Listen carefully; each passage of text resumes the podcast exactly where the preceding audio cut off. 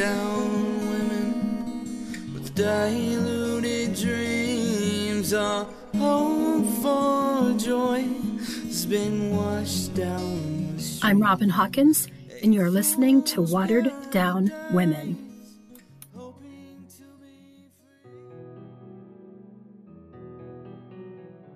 Vanity of vanities. All is vanity. This verse from the Bible's book of Ecclesiastes are the words of Solomon, the wisest and richest king in all of history. He chose this phrase to describe the utter emptiness and meaninglessness in his earthly life, despite all of the wisdom, wealth, and pleasures he enjoyed. Although Solomon was nearing the end of his life when he reflectively wrote this piece, the sentiment of these passages seemed to resonate among younger people in this modern era, especially those who have seen more than their fair share of pain, insecurity, and instability. Throughout mankind's history, a hollow emotionalism has led to his search for identity and meaningfulness. A youth led anti establishment counterculture developed across the Western world in the 1960s, and by the spring of 1970, social tensions spread across generational lines, dividing communities and families. An anti authoritarian mindset was prevalent among teenagers and young adults and this led to an upheaval in their attitudes, actions, and belief systems. An increase in the number of televisions in the homes and the affordability of transistor radios brought a once distant world into the daily life of most American families. With these advances in technology and communication, news from abroad both good and bad, was now easily accessible and began to influence the mindset of American society. During this time, hopelessness, anger, and fear were widespread. War was rampant, and weaponry was heading into a nuclear and seemingly apocalyptic direction mankind had entered into the space race, bringing with it an anxiety about the uncertainty and futuristic unknowns of our planet. And riots and protests were at the forefront of every newspaper. For a person who was already depressed and pessimistic, these worries compounded an overwhelming angst and despondency, and that feeling was especially festering inside Sonny Adkins. For reasons we'll never know, his grim and dismal persona appealed to the obtuse and imperceptive mentality of Kathy Smith. From what we have already discussed, we learned that Kathy had grown increasingly bored and restless with her life as a housewife and her role as mother to two small children seemed insignificant as she became completely engrossed and enchanted with her new dispirited love interest. At first, Kathy and Sonny's romance appeared to be only sexual in nature, as she had a husband and he continued to date other women so onlookers saw them as simply sowing their wild oats.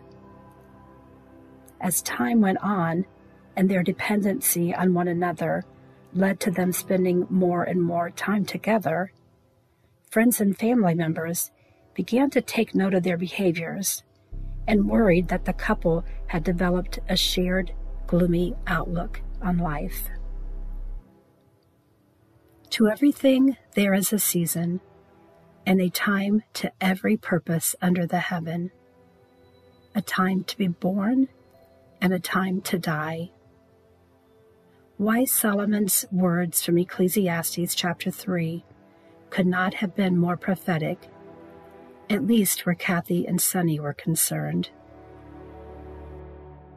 Sonny had returned to his little Kentucky neighborhood less than two months prior to meeting Kathy, and she had lived in the area for only six months when their fateful paths crossed.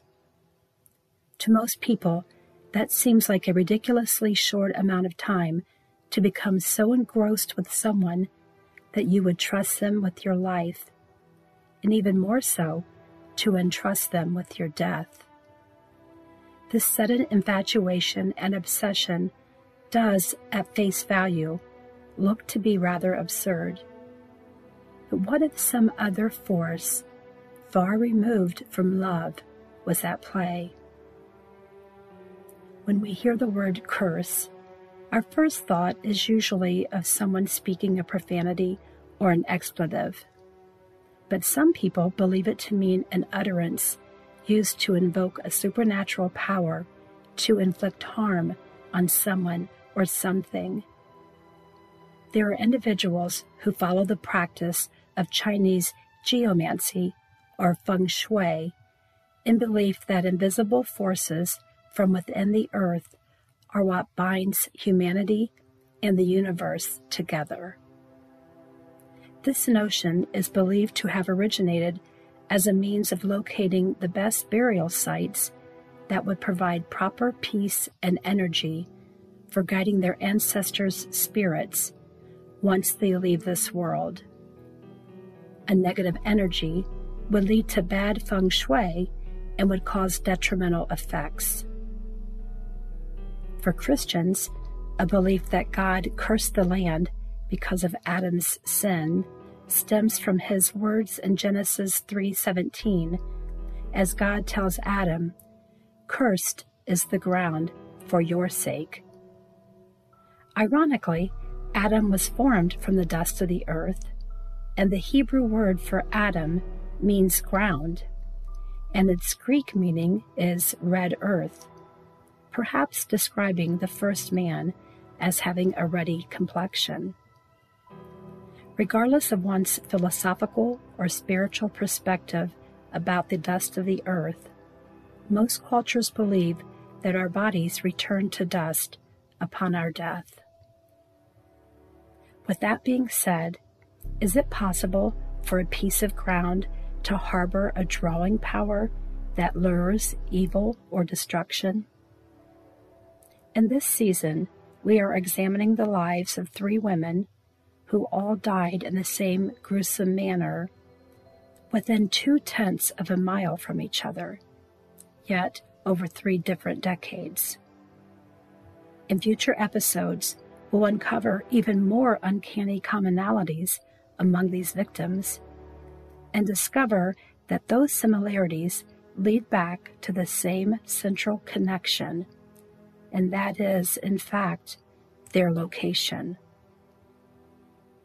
So on the evening of Wednesday, June 3rd, 1970, Clyde Sonny Adkins went to the home of his sister, Sandy, and asked her to iron his favorite pale blue shirt and navy colored Farah slacks, telling her that he had plans for later that night. Meanwhile, Kathy Smith adorned herself in a white eyelet laced blouse, orange and white plaid skirt, and white slingback sandals. The hour was growing late and time was running out as she tiptoed into the children's room, tucked their blankets tightly around her son and daughter, kissed each of them on the forehead, and then snuck quietly past her husband, who was sleeping in a chair near the living room door. Kathy made her way through the yard, connecting her to Pryor Road, and proceeded on to the home of Sonny's family. In the meantime, Sonny removed a 22 caliber pistol from its high resting place and tucked it into the waistband of his trousers. As he was exiting his older sister's house, he was met by her young daughter and Sonny's youngest sister. He gave each of them a kiss on the top of the head and then told them he would not be coming back. He further instructed them that if no one had heard from him by morning, to look for him either at his mother's grave or in the nearby woods on Han Road. Sonny then walked the long dark mile from his sister's house to his dad's house on Pryor Road. Kathy was already there, waiting anxiously for his arrival.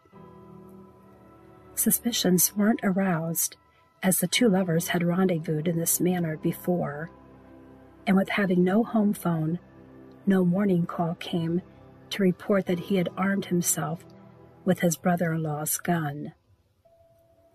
The couple exited the house, headed north on the road, walking hand in hand, or we can suppose. They passed the site of the former Hall house, where Jess Hall had ended the lives of himself and his wife Eliza some 15 years earlier. They made a slight westward turn at the end of Pryor Road, walked several yards, and entered into the Han Road woods along a well known and well beaten path. The air was unseasonably cool as the temperature had fallen into the 50s. It may have caused Kathy to feel underdressed in her short sleeved top. Her sandal laden feet probably felt the dampness of any twigs that might have pressed against her toes. Visibility was very low as the waning crescent moon darkened the night sky. Those who follow the lunar cycle and adhere to its mystic properties believe that as the moon wanes, energy levels decrease, and some view it as the perfect time for cutting ties with past lovers. Blue moon of Kentucky, keep on shining.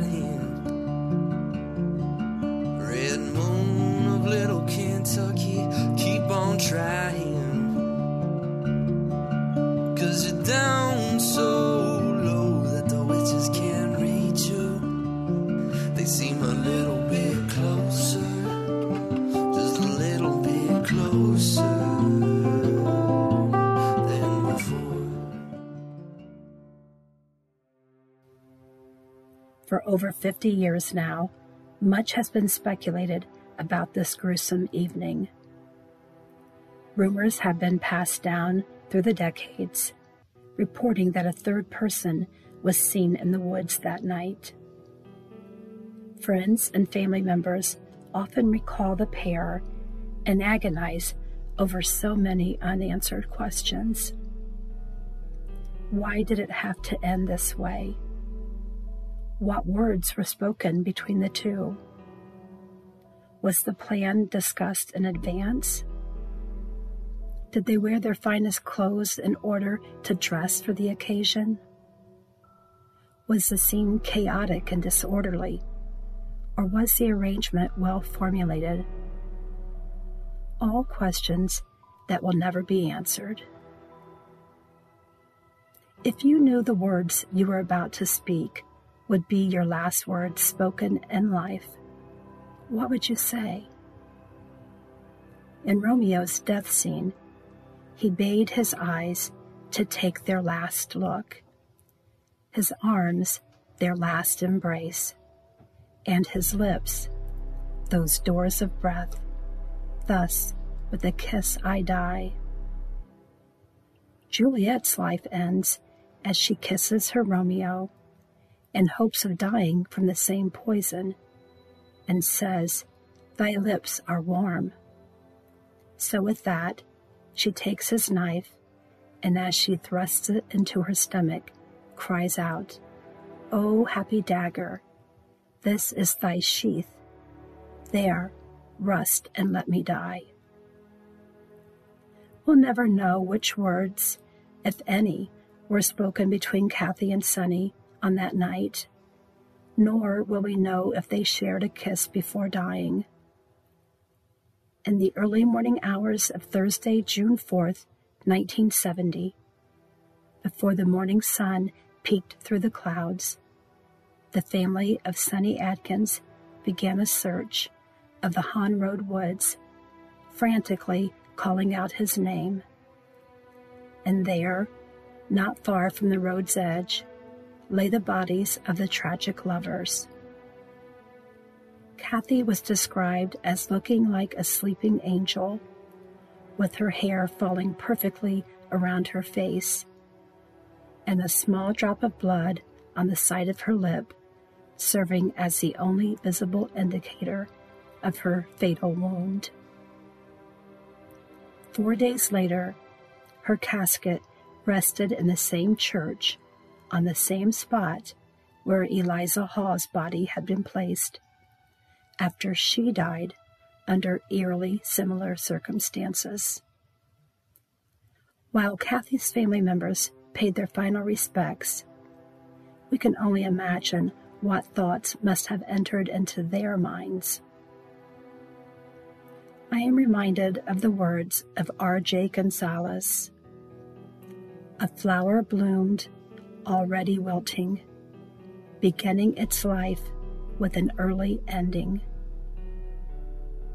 These words may best describe this 21 year life that commenced in Lake Charles, Louisiana, and concluded just beyond the end of Pryor Road. Kathy Smith, a young woman who will remain forever young.